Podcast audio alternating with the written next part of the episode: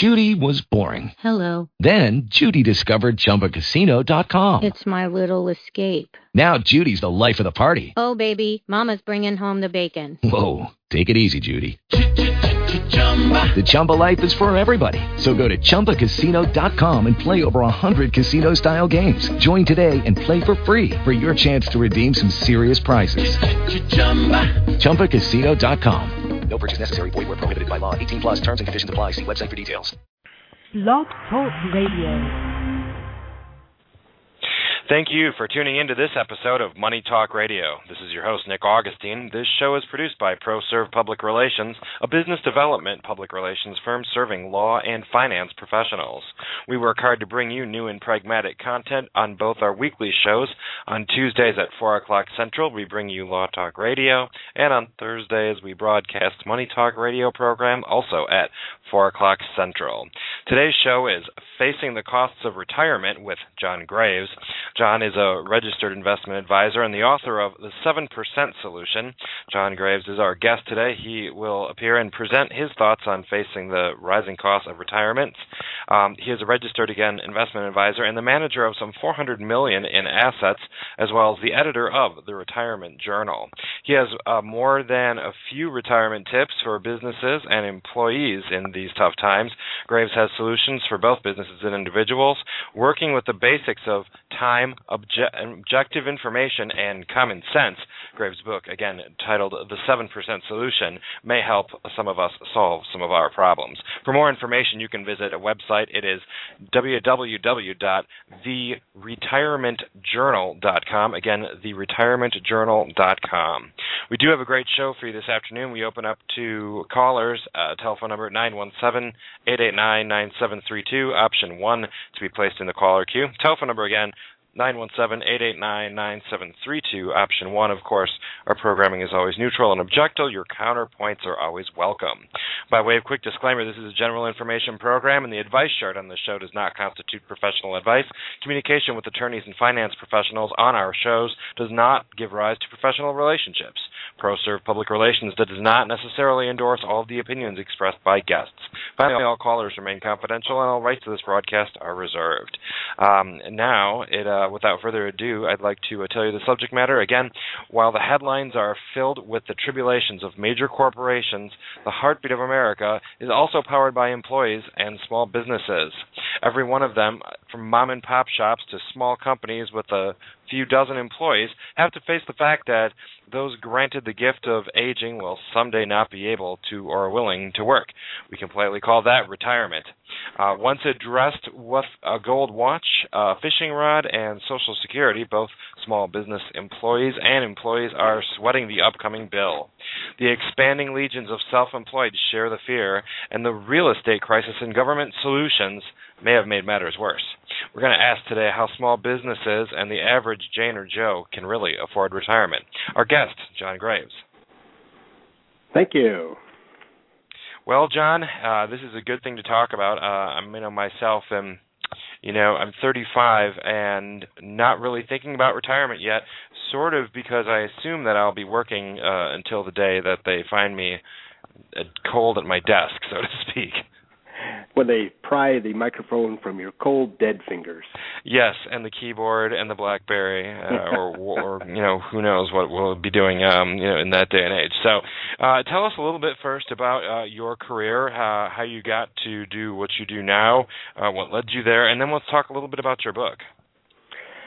Thank you. I've been a financial advisor for 28 years, and we have an independent firm here in California servicing clients across the country and several overseas. We manage about 400 million, as you said, and I got started because I enjoy both people and money, and providing folks with good guidance on how best to be wise about your wealth. Okay, now the book. Tell us a little bit about the book. The book, 7% Solution, is a gift from me to my generation of baby boomers, those of us who were born between 1946 and 1964. We are just beginning to retire now. There's 78 million of us, and many of us are concerned about that approaching deadline of now I'm going to retire. What am I going to do next? Can I afford to retire? Who is this person I've been living with for 40 years, and why is she re- he rearranging the, the uh, spice cabinets? So we face emotional, psychological, and financial challenges during retirement, and the point of the book is to help us through those challenges. I think that most of us were taught four good basic lessons by our parents in the 50s when we were children. And the first lesson was to save something. When we had our first job, a paper route or babysitting, our folks typically made us put aside 10% of what we made from that. So we earned a dollar, we had to put a dime in an envelope to save it. The second lesson was that they taught us to tithe, that we also needed to give 10% of what we made um, back to our church. And so we also had to put a dime aside for that, for the plate on Sunday. The third lesson they taught us was more indirect in that we saw how negative their views were towards debt, how difficult it was for them to seriously consider buying a home, more seriously consider buying a car. And long discussions at the kitchen table ensued. So we learned that debt was to be taken on not lightly, and in the attitude of if we're going to take that on, we really should try to get rid of it as soon as possible. And the fourth overreaching idea that we were taught as children was to be frugal, to live within our means. And living within our means is a phrase that we hear more and more today from politicians. Um, President Obama used it a few days ago. We need to live within our means. And the more that we individually are able to do that, the more we're individually able to afford retirement and able to look forward to a, a joyful retirement. Well, those are good lessons, and I think that some of the baby boomers have also transitioned these on to uh, children as well. Uh, I hope that's the case more often than not. Um, but looking at some of these lessons, the first question that I have is what happens when you're the baby boomer, you're you know all these lessons, you're trying to do everything. Now you've got kids that are going to college, you've got other expenses. The home that you had a, a more equity in is now being used uh, somewhat as a as a credit card um, with costs and things. You know, so many things happen uh, in life and in, in our last, you know, our recent last recent ten years, things few people would have predicted would would have wiped out a, a lot of people. So, um, I guess that's a, a concern that a lot of people have that these are good lessons and good ideas, but what happens when um, when there are other var- variables and factors that come into play? Yes, it's always difficult to deal with the future by remembering the past, and it's even more difficult to deal with the present by trying to think of ourselves in the future. Um, as we're faced with financial challenges, which all of us have been since 2007, 2008, we tend to directly or indirectly, consciously or unconsciously, follow that fourth rule that is, live frugally, live within our means. Part of what that implies is that when our income changes, when our expenses change, we tend to tighten our belts. We tend not to spend as much as we used to spend on, on things. We might go out to dinner at Shula's once or twice a year instead of once or twice a month. Um, we might begin using um, food stamps. You know, something like 47 million people, new applicants, are using food stamps today that never would have considered it before. We might strongly encourage our kid who's uh, sophomore in college to get a job because no, we can't afford to pay that seventeen thousand dollars a year. So we adjust, and if we adjust successfully, then we deal with our present financial difficulties. Okay, John, let's get a little bit of a roadmap for our discussion today. What are some points and some subject matter that we want to hit? Probably the most important thing we can do for retirement is to reward the future person that we are um, by penalizing the, the present person we are. That by that I mean, if we have a 401k, for example, at work, one of the best games in town is to put a little something aside into that 401k, or whether it's an SEP or a 403b if we work in public area arena. That action of putting something aside, deferring a portion of our salary, is by far the most valuable thing we can do for ourselves and for our future. As we get into our 50, 50s and 60s, we are able to typically save more because our expenses have gone down. The kids are out of the house. We're making more, if we're lucky, than we were in our 30s and 40s, and we have some discretionary income.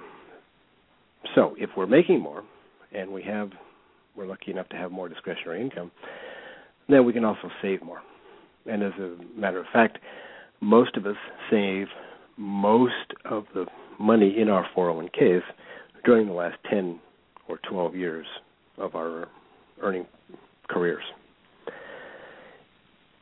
That's by far the best thing we can do for ourselves. Now, if the co- company that we work for or uh, put something aside for us, for example, they might match the first 3% of our contributions. That makes the game even better because they're offering us a 3% raise, and all we have to do is not spend it. So if we put aside, for example, $1,000 a year, and they match $30 of that, if we're in a 28% tax bracket, we're saving $280 at the federal level. We're not paying $280 of taxes on that $1,000. And in Illinois, your tax brackets there 5 or 6%, you're saving an additional 50 or $60. What that means is that if someone saves $1,000 over the course of a year, the tax savings alone means that the rate of return they're getting is almost 50%, 48%. Again, the best game in town. Uncle Sam and the governor of Illinois are putting money aside for you by you not paying taxes. So, for those people who are not participating in 401k or 403b, it is the best idea you can take in terms of retirement.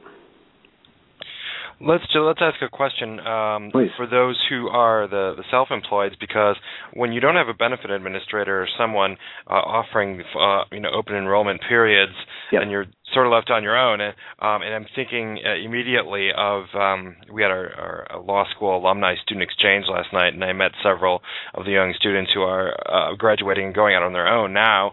Uh, I know that they always told us you start planning now when if you put in to your uh, retirement account before you're 30 uh, so much you know you'll make this much more et cetera so i think that you know to the extent that people are thinking that way what are some roadmaps or uh, what are some things that people should know as a self-employed um, as far as setting that up good question i'm self-employed because i own my own company the single single easiest tool to use is called the SEP, the Simplified Employee Pension Plan. And with the SEP, each of us who are self employed can put aside up to 25% of our income into that account, subject to limits of $46,000 this year. So if we're starting out as a new lawyer, self employed, and just hanging a shingle on the door, even if you just put aside a few hundred dollars, $300 is 25 bucks a month. Even if you start there in your late 20s, fully realizing that you're probably paying several hundred dollars a month to pay back that student loan. By the time you get into your 30s, you've got a family around you, and you become a little more successful, you may increase that to 100 or 125 or 150 a month. As you get into your 40s, late 40s, early 50s, and you've you now run a successful law practice, you now probably have employees. So when you, as the owner of the company, put aside monies into the SEP this retirement account for yourself, you're also obligated by law to put something aside for those people who work for you, people who, who work more than 300 hours a year for you. So you're giving them a bonus, and they're putting that money aside for themselves. You're putting it aside for them, actually. You're also encouraging them to put something aside, just as you're doing, because they can, in that SEP, defer a portion of their salary for their own future, for their own retirement. So by starting as a young buck lawyer, putting a little aside as you continue to grow and become successful, you're also encouraging the wise management of your resources, not only of your own, but of your employees. Now, John, where can someone go to set up one of these SEP pension plans? You can do it at any brokerage house, at any bank. They're very straightforward. You, the investments themselves or the savings themselves are entirely at your discretion or at your employee's discretion. So you can put money into a money market account or a mutual fund or buy individual securities. That's entirely up to you. It it might take 10 minutes to fill out paperwork to set one of these up. And then each year, your accountant or your CPA and you will decide how much you can afford to put aside. Because remember, the current advantage of using this is that every dollar you put aside is a reduction in tax liability. So the accountant is going to tell you what you're going to save. Yes. Yeah, it's such a good idea to to uh, set it up. Uh, you know, I would suggest to some of our listening audience that it's so easy to set it up through your bank, have it come through, uh, redu- you know, deducted out of your account at the same time other uh, deductions and other things are taken, so you don't really feel it because absolutely right that's the hardest part I think is um you know after the money it's deposited into the uh, account we look at how much we have to pay what bills and what's discretionary income and uh, it's just it's so much easier if we don't see it. Rick, you make a very good point. We use the phrase pay yourself first. You become the first bill of each month. And as you correctly stated, if you set it up automatically, then you are automatically saving $25 a month or $300 a month or whatever your sums are by doing it automatically, it becomes psychologically and emotionally painless, and it becomes very, very effective tax wise such good uh, such good suggestions. We have I have a few more questions. We're going to pause quickly for our first uh, event message break, and then we'll be back with John Graves. Our first event message we want to let you know about. Uh, critic, the title is Critical Financial Estate Planning and Asset Protection Planning Decisions to Make in 2011. Again, Critical Financial Estate Planning Asset Protection Planning Decisions to Make in 2011. The event is sponsored by Today's Chicago Woman and the Metropolitan Club of Chicago. The event takes place on Thursday, October 27th from 7:30 a.m to 9:30 a.m. Panelists presenting are number one, Micheline Gordon. She's an attorney and of counsel to Anthony J. Madonia in Associates in Chicago. She's an attorney and estate planner who's been working with businesses, individuals, and their families to protect and preserve and transfer wealth for 25 years. Next, we have Susan Templeton, who is founder and managing partner of Stafford Wells Advisors, a Chicago wealth advisory firm who works with families and individuals in planning an investment for their future. Next, we have Henry Silverman, PhD, from Roosevelt University faculty and assistant professor in finance, teaching courses in mutual fund investment, financial markets and institutions, as well as international financial analysis and investment theory. To register, please contact uh, uh, anyone at the email. It's rs. This email is rs rsvptcw again rsvptcw at madonia.com, which is M A D O I or M A D O N I A. So rsvptcw at madonia.com or by dialing 312 626 2916. Again, 312 626 2916. We want to let you know that ProServe Public Relations creates awareness for your speaking engagement, networking events, and educational series and webinars. We do advertise events here on the show as well as spread the word through additional public relations and marketing channels. You can give us a call at 312 505 2604 to see how we can help attract more people to your event. That telephone number again is 312-505-2604. Also, if you ever have guest suggestions for a Money Talk radio broadcast, please let us know by dropping us a note on our website or Facebook page by uh, searching for Money Talk Radio under the Facebook search tab. Now back with our uh, guest today, John Graves. We're again talking about facing uh, financial planning for the future and uh, talked a little bit in our first segment segment about the value of 401ks, uh, talked a little about self employed pension plans. My next question, uh, John, for you what about life insurance? So many people tell us that life insurance is a good opportunity and a, a good investment vehicle. Um, some of us know about uh, withdrawing or borrowing against those policies. Tell us a little bit about your thoughts and where they lie on, on investments in life insurance. I'd be glad to. Uh, first, I'd like to reference your uh, your good commercial there. Um, attending an estate planning seminar by those folks is um, to be highly regarded and excellent, useful information. I'm certain.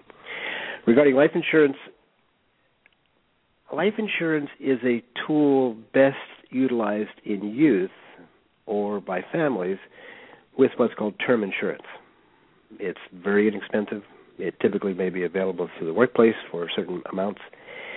Um, and because, as you said earlier, as useful people, as families, we need to watch our pennies. Um, buying term insurance very inexpensively offers the protection to our surviving spouse, to our families, in the unfortunate event of our passing away. So you want to spend as little as possible for that to give them the economic value that we would represent to the family, and to replace that with life insurance. And we can typically typically buy one, five, ten, twenty, or twenty-five year term policies, which simply means that the annual premium is fixed for that period of time. So, first out of the gate, term insurance is typically the best choice.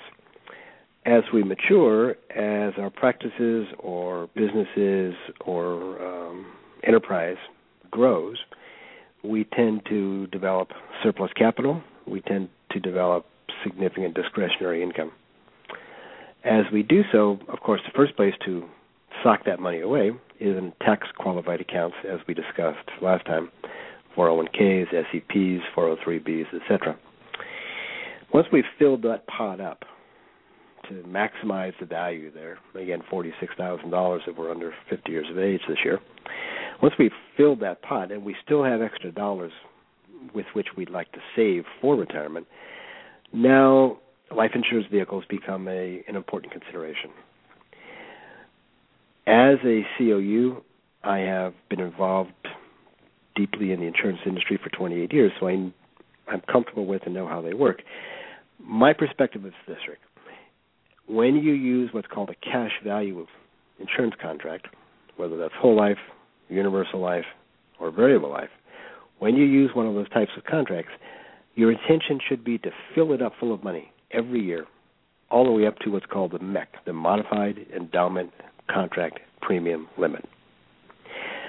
If you do that, you will take mo- best financial advantage of the policy itself. So that's my my five cents on life insurance. Mm-hmm. As far as drawing from these policies in a time of need when you could let's say draw from a 401k or something mm-hmm. else. Just in the event something happens I, I suppose people are maybe also considering uh, balances on credit cards. What are your thoughts there? If we are placed in a situation where we need to draw upon our savings then number one we certainly should have savings in the bank account in our savings account. Typically those savings should be between two and six months worth of our family monthly expenses. So if we need to draw down, then that's the first place to turn. The second place to turn would be a withdrawal from a 401k uh, because you're essentially borrowing from yourself. You have to pay that money back over at least five years, uh, sometimes as long as 30 years, but you must pay that back from your paycheck through human resources on a regular basis. If you do so in an appropriate manner, that withdrawal is not taxable, and the interest that you're paying on the withdrawal, you have to pay a, a base interest rate on that, is a loan. The interest that you're paying goes back to yourself. So you're essentially taking money out of your left pocket and putting it into your right pocket, or taking it from one person and putting it into the other person. Uncle Sam doesn't get any of that action. Thirdly, if you've there are limits to which how much how much you can borrow from your 401k, and um, you you can't exceed those limits. You also need to be aware that if you are terminated or leave the firm, any loan that you have against that 401k or 403b is immediately due. So you need to pay that loan off in 30 days. So there's caveats to be aware. Come to life insurance. If we have over the years developed a cash value insurance contract, let's call it a, a universal life contract, and we have money in that, we can also turn to that. And again, we're essentially borrowing from ourselves. And we can borrow from that up the an amount up to the pr- total premiums that we've paid into the contract, what's called a cost basis. So if over the course of 10 years we have put in $15,000 a year, the maximum amount that we could have, and we've got 150,000 in there, say another $10,000 of earnings, we could borrow down to that um, contract contribution limit.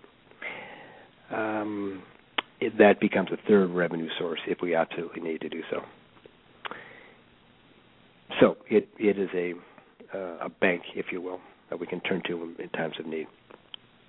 I think that there is uh, there are a lot of people out there who don't really understand uh, what they're dealing with with their life insurance as an asset. I know that so many of our uh, guests who talked about estate planning, some of the attorneys have talked about uh, people not realizing the value of the asset there uh, with some of these uh, life insurance policies. That once the it, the event taking place after someone passes uh, that now your estate uh, is substantially increased by the value of these uh, policies. So again, something certainly not to uh, overlook. What are some other things that you talk about in your book for those who are facing retirement in the next 10 to 20 years and had made the best plans based on good lessons that they were taught uh, by you know baby boomer parents uh, what happens now what are some of the things that if everything's going awry where do we start over well, if we've been wise about saving, and if we've been successful in our careers, we have developed a a larger and larger nest egg. And retirement, to our mind, is that point in time when you can work or play as you choose. We may retire at 40, we may never retire. It's up to each one of us. One of the interesting aspects about retirement is, according to a recent AARP survey, more than 90% of those people who are in retirement either do or want to continue to keep keep their hand in work. It's difficult for us to walk away from 40 or 50 years of our careers for many of us. And so we want to when we carve that 8 or 10 hours a day out of our lives, we want to replace it with something. Sometimes we replace that with part-time work because we have to or because we choose to. Sometimes we replace that with uh, community work or work in our, with our family. Sometimes we start a new business or simply putter around the house with uh, new crafts. So if during retirement we're faced with times of need, work oftentimes is fallen back upon to support our needs. The most important part of retirement is it, from our mind, it is a challenge to face the idea of retirement, and many people who are within a year of retirement are intimidated by it.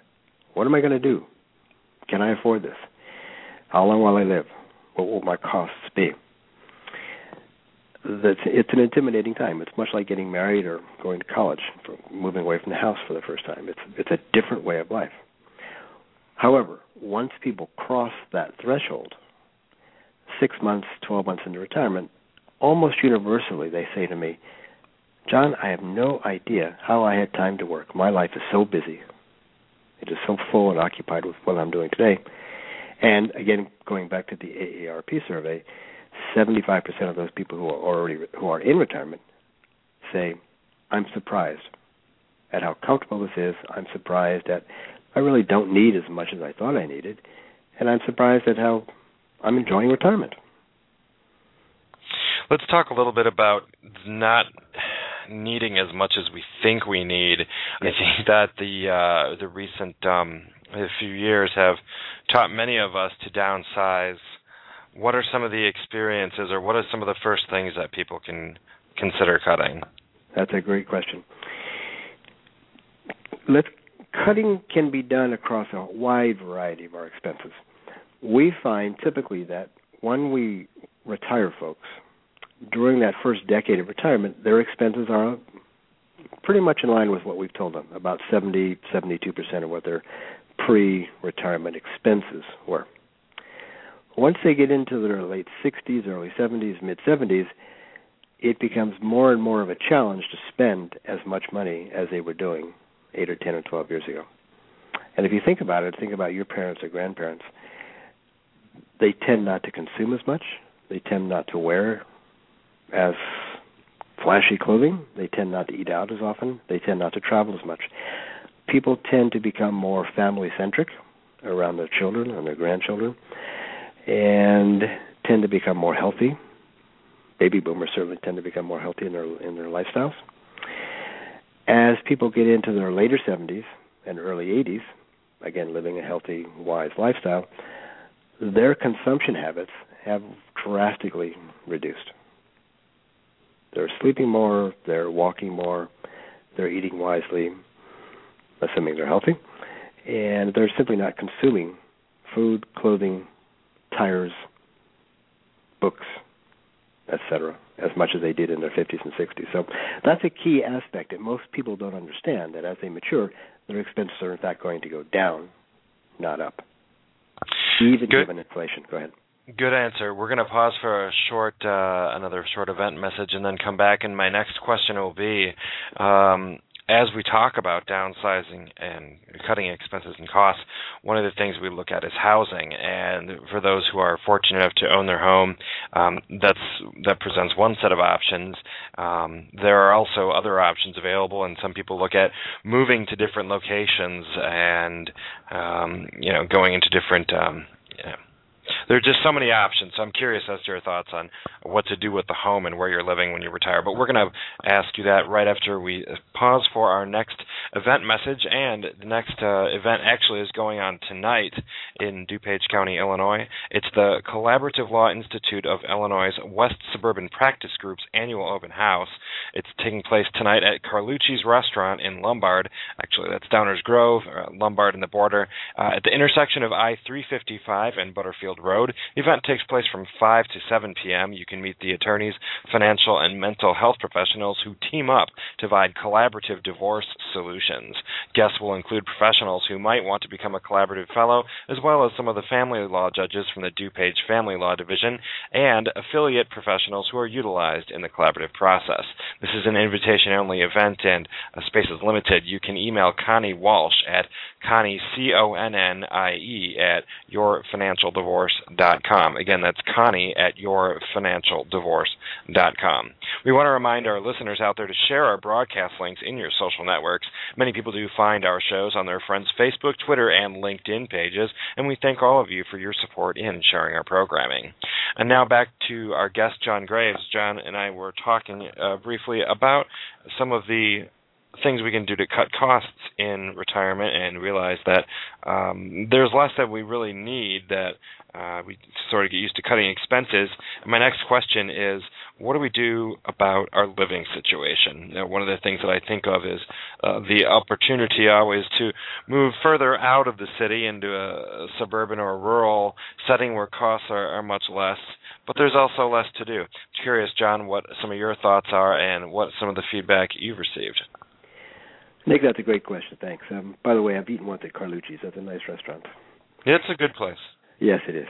Um, the single most valuable thing that we as baby boomers do as we approach retirement regarding our homes is pretty simple. We've paid off our house. We don't have a mortgage. According to the EBRI, the Employee Benefit Research Institute um, annual survey, retirement confidence survey in March of each year, 68% of us boomers have no mortgage against our homes. That's a pretty interesting number. So if we're, to use an example, paying $2,000 a month on a mortgage, and we have finally burnt the mortgage at a party with the kids and ourselves, we've increased our income by that $2,000 a month. That's a lovely thing. That's by far the most powerful thing we can do in terms of managing our expenses, reducing our overhead during retirement. You mentioned earlier move, moving out to the suburbs, and that can also be an effective means. Um, many of us who have homes, um, we've had the homes for years. We typically bought our first home in the early or mid 70s, and it has appreciated. Now, many of us have certainly moved, agreed, but the homes that we've owned have appreciated in value, irrespective of the last three years real estate debacle. And so we have equity in our homes. If we choose to, we might sell it and move out of the city, move to the suburbs. Dare I say move out of Illinois? No, I didn't say that. Um, we might choose to move to a, a less tax intense state. Uh, we might choose to simply move to another county, and yes, it might be a little further to commute for entertainment, but we typically move when we do so closer to our children. Um, we are a family centric generation.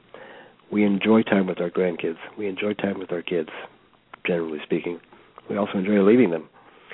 But if we're going to move, we tend not to move too far away from the kids and the grandkids. One of the, uh, you know, what if you have it? Let's let's say, let's say our house is not paid off. Um, and you know, I, I I know that you're in an 805 area code. I have uh, family members in Santa Barbara, and I know that um, some who live right near the beach, let's say, for example, may be renting. Then what? Renting is not a bad option. You don't need to own property. Now, 64% of us, the families in the U.S., do own property. It's down a little bit from 69% as a high, but still, essentially two thirds of the nation owns their own house.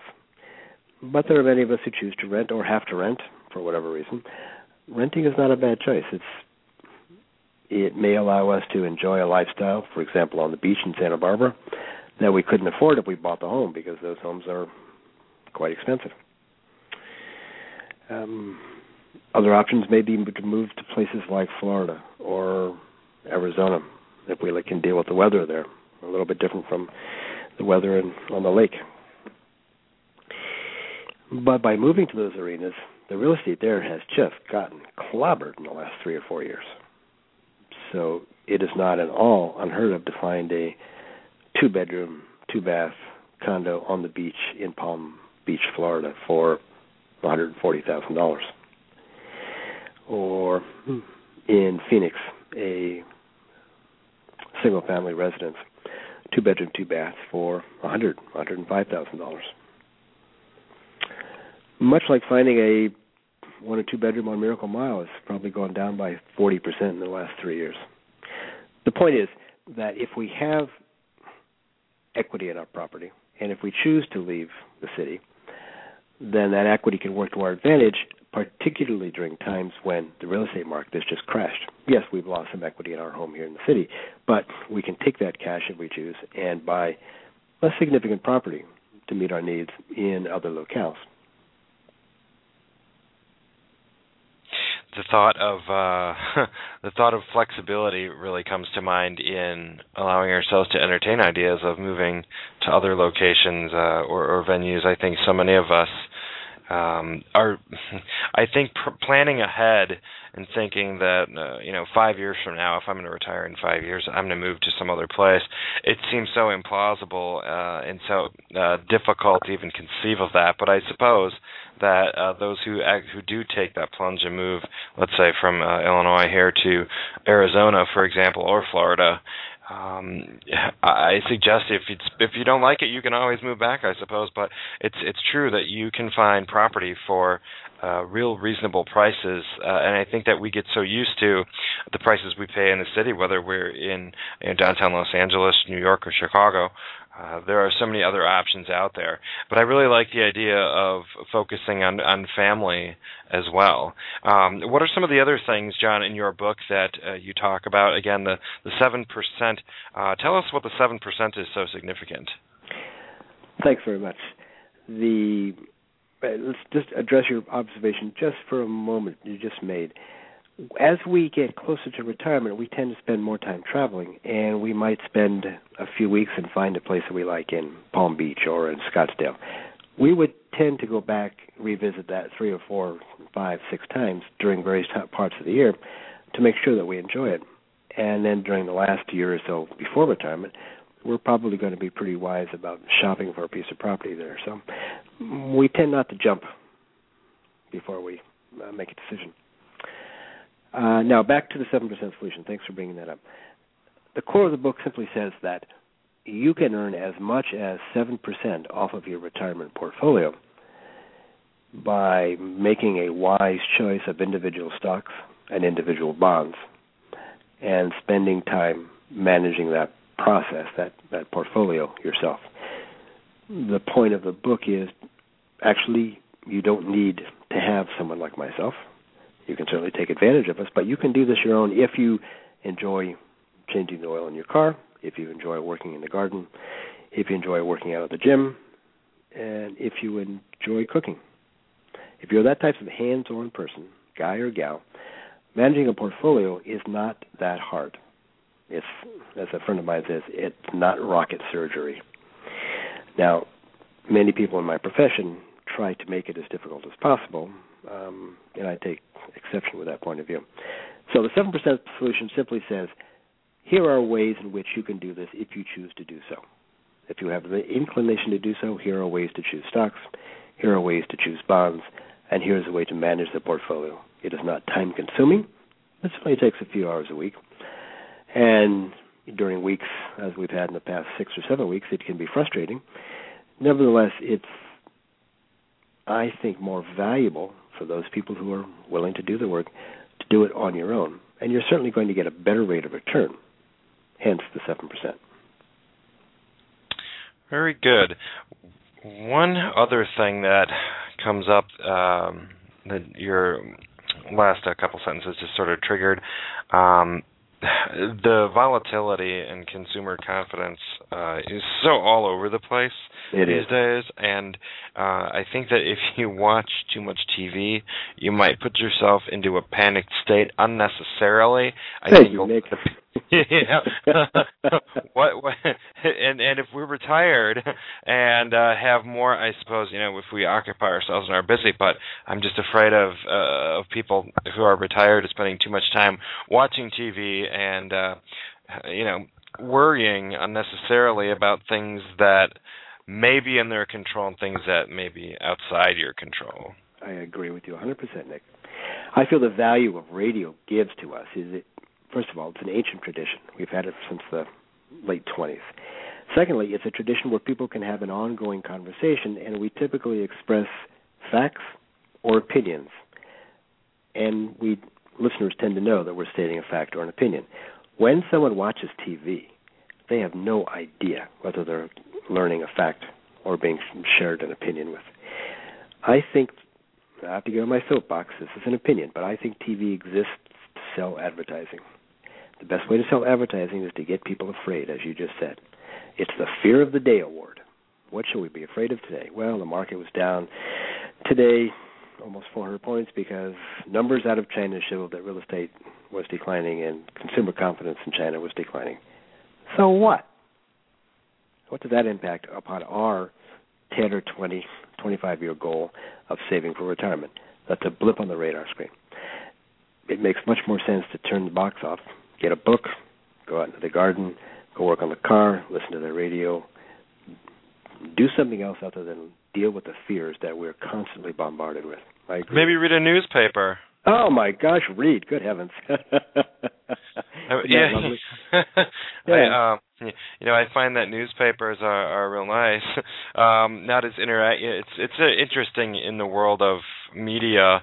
Um, you know, especially my job being what it is, I need to follow, and tonight we'll need to write something about the new changes on Facebook. And it's it's incredible how many people I've seen just today posting uh, different comments about the changes to Facebook and why is everything changing. And I keep explaining to people that Facebook, even though they're uh, currently were recently with Google named as defendants in a uh, patent infringement suit they're they have an IPO coming up, and it's all about it's all about return on investment uh, to Yeah. the shareholders and duty to the shareholders to generate profits, and that all comes through advertising. The reason Facebook is doing what they're doing is because they want you to buy the products of the advertisers. I just think that sometimes people just fail to see this. The other thing I want to note is that so many of you who watch the um, some of the debates and things going on, I'll suggest that forming your opinions based on what candidates are going to help us all, um, regardless of what we're looking for. I suppose you know, it's all individual, but um, you know, I looked at you know watching CNN's uh, coverage of the Tea Party debate. It really seemed more like a football game, and I thought that some of the candidates might have been you know better served wearing football jerseys. I, I mean, Isn't it was just truth? it was a circus. It was a circus. Truly Um, it is. And um, get, we're going to pause for our, our final uh, event message um, and resource message, and then I'm going to ask you, John, what what are your thoughts? Um, not asking you to jump in with any um, political ideology, but in choosing a in choosing a candidate, and you looking at retirement, what are some things we should look for? What are some things that are just lip service? Um, you know, as when we're looking for potential you know, candidates and who to follow, what should we really care about, and who actually has the power? I'll suggest again that the president is one office held in the United States. than the executive branch, there's so much more going on in financial systems that really are going to affect our bottom line. So I'll let you chew on that one uh, for a moment, and we'll be right back with your answer. How's how's that? So, yeah. um, our final uh, message today comes from our friends at Market Gauge. Market Gauge applies insider knowledge gained from years of professional trading experience on and off the floor, running money for major New York hedge funds, and currently managing a hedge fund. A market gauge masters traders created the powerful proprietary web based software tools Hot Scans, Big View, the Nuggets List, and the ETF Monitor. These subscription based tools have been built for thousands of individual traders as well as institutional clients such as Reuters, Barron's Online, Fidelity, Intershow, and Townsend Analytics. Market Gauge specializes in technical analysis tools and stock tips, as well as trader education in swing trading, day trading, and the opening range. Michelle Mish Schneider is the Director of Trading and Education and Research for Market Gauge. She provides in depth trader training and the market analyst, writer, and host of Mish's Market Minute. She contributes to several online trading publications, a series of trading strategy articles called Tra- Taking Stock, uh, and also serves as a regular contributor to Market Gauge's free newsletter. So again, marketgauge.com for all things uh, trader analytics, education, and resources. Now back to our programming. Again, we want to remind you also to uh, send us questions and comments through our Money Talk Radio fan page on Facebook simply by searching for Money Talk Radio in the Facebook search tab. Also, you can email me directly. Uh, my email is nick, N-I-C-K, at proservepr.com, which is P-R-O-S-E-R-V-E, P-R dot com. All right, now back to John Graves. John, what are your thoughts on the uh, the fear that's being put uh, to us by so many uh, in, in, you know television media. Um, again, I will say that you know my personal uh, bias is newspapers and written media, things that we can fact check and do our own research. I know that sounds sort of old school. Um, it's you know, the right school. but uh, you know, I uh, yeah, it's just uh, I've been one of those. I, I've been I've been old since I was five, so you know I, I'm on that page. But uh, for so many of us who get our our news from you know whether we're seeing it um, you know on our CNN feed on Twitter or uh, during commercial breaks and, and whatnot, or on Facebook, other places. You know, we see all of the all the stir about media. Um, again, I'm going to draw it back to the advertising, and I'll, I'll tell you that if you DVR'd the CNN Tea Party debates and then go back and watch watch the ads uh, during the you know, and all the ads are Exxon Mobil, uh, oil sands, everything else. Um, it's so hard to filter the information. If you're someone who's looking towards retirement, what should you really look at, and where should you do your research? Well, let's, if I can start with the book, one of the points we make is if you're going to do this work yourself, you're going to be researching individual stocks and individual bonds. When approaching an individual stock, my attitude is that you want to find a company that has little or no debt, that pays a strong dividend and has been paying that dividend for several years, and has what's called free cash flow. That strong free cash flow supports not only their ability to grow their company, whatever they're selling, but also allows them to continue to support their ability to pay the dividend. The dividend is what you and I, as shareholders, want to receive during retirement to support our lifestyle. We want those companies that pay good dividends. Having said that, jobs are created in our economy, in our capitalist system, not by government, but by companies, by individuals. Government assists in its own fashion, but government rarely creates a job. Therefore, the assistance is out there, thank you very much. But if I'm going to be an entrepreneur or if I'm going to be an employee, I'm going to, as a self employed person, drive my idea to market and try to make it profitable so that I have good income and pay taxes on that income and save money for my retirement. If I'm working for someone, then I'm going to do the same thing. I want to do my best at my job so that I continue to stay there and that that employer continues to give me raises and bonuses and contributions to my 401k plan. Jobs, something like 92% of all the jobs created each year are created by employers of less than 200 people. The large companies, ExxonMobil's and the GEs and the GMs, rest, may she rest in peace, etc., don't create many jobs. The jobs are created by the guy down the street, Carlucci's. That's where the jobs are because they're survivors. That's a restaurant. Shula's, great steakhouse. It's a survivor as a restaurant. Um, your radio station hires people. They're survivors through recessions.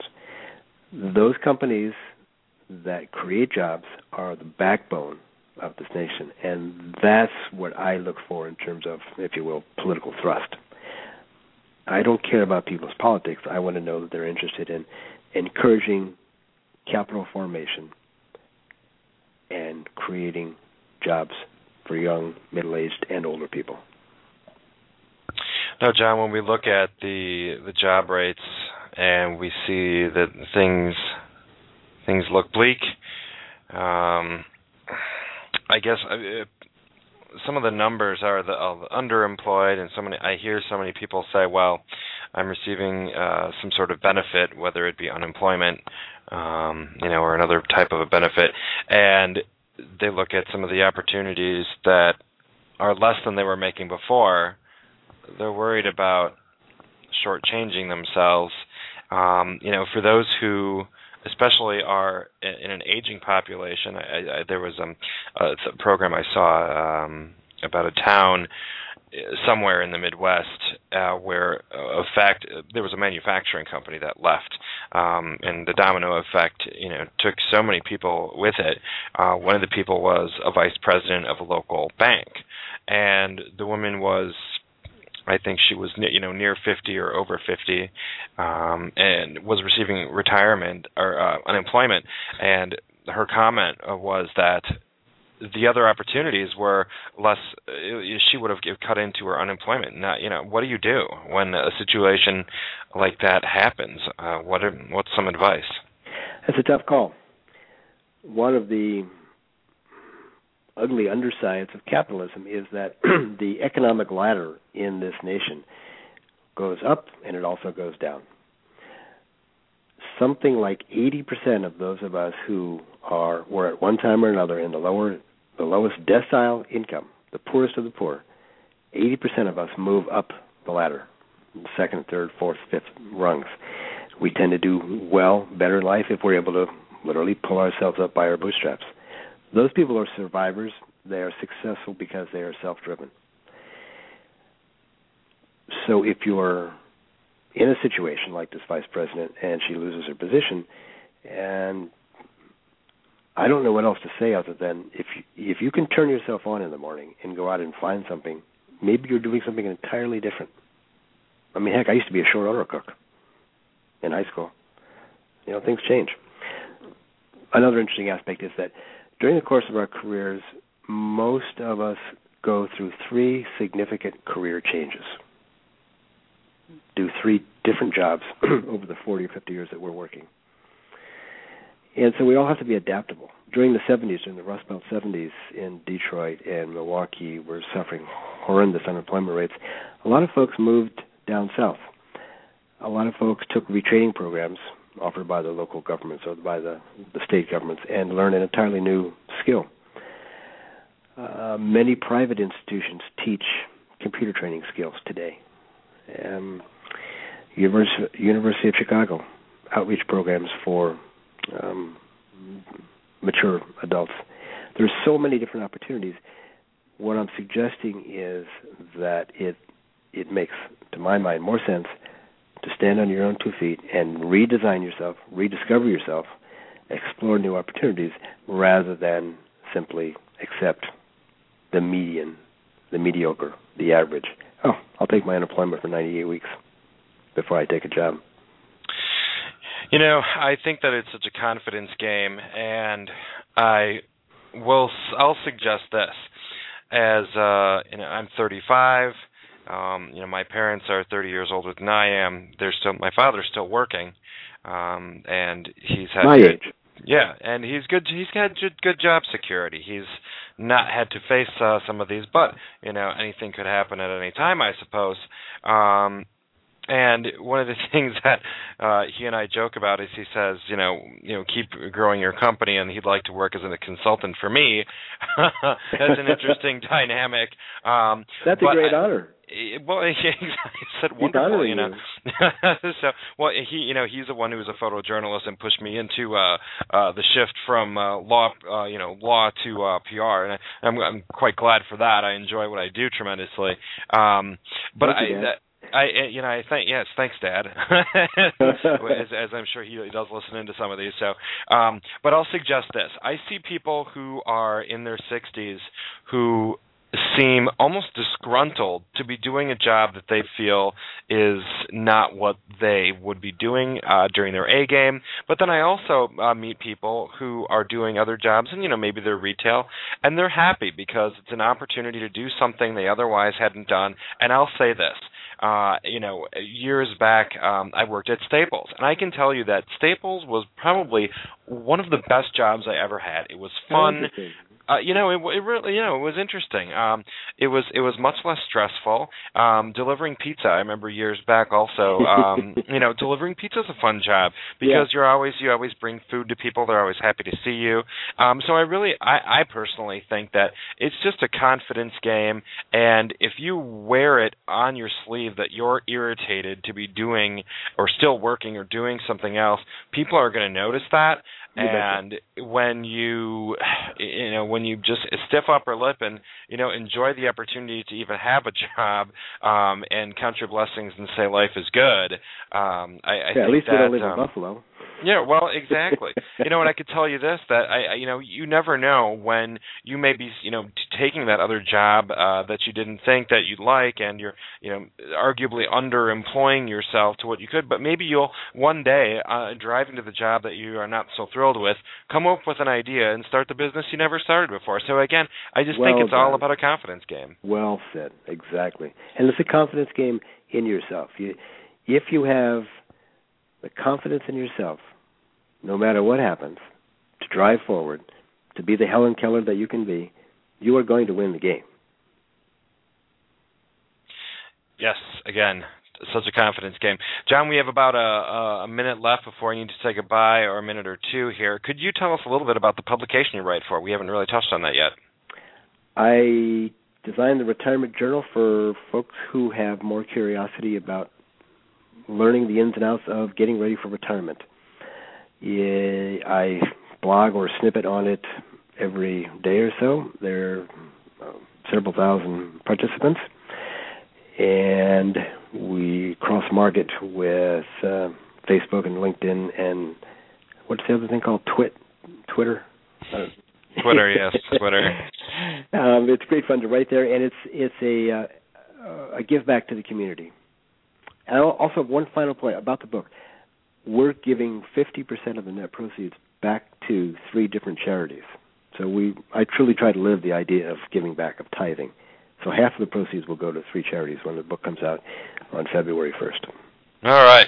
Well, congratulations, and also contact information for those who want to follow up and ask you a question. TheRetirementJournal.com.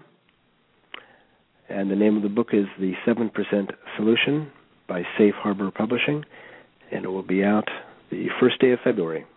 All right. John Graves, thank you so much for your time today. Thank you, sir. All right.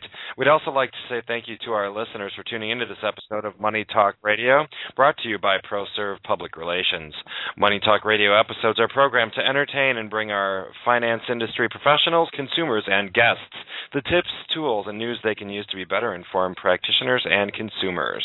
With our guests and listeners located worldwide, we appreciate the opportunity to use this socially networked radio program to bring people together and share collective intelligence. Again, this is Nick Augustine for Money Talk Radio, and I thank you for your time. Lucky Land Casino asking people what's the weirdest place you've gotten lucky? Lucky? In line at the deli, I guess? Aha, in my dentist's office. More than once, actually. Do I have to say? Yes, you do. In the car before my kids' PTA meeting. Really? Yes. Excuse me, what's the weirdest place you've gotten lucky? I never win and tell. Well, there you have it. You can get lucky anywhere playing at LuckyLandSlots.com. Play for free right now. Are you feeling lucky? No purchase necessary. Void where prohibited by law. 18 plus. Terms and conditions apply. See website for details.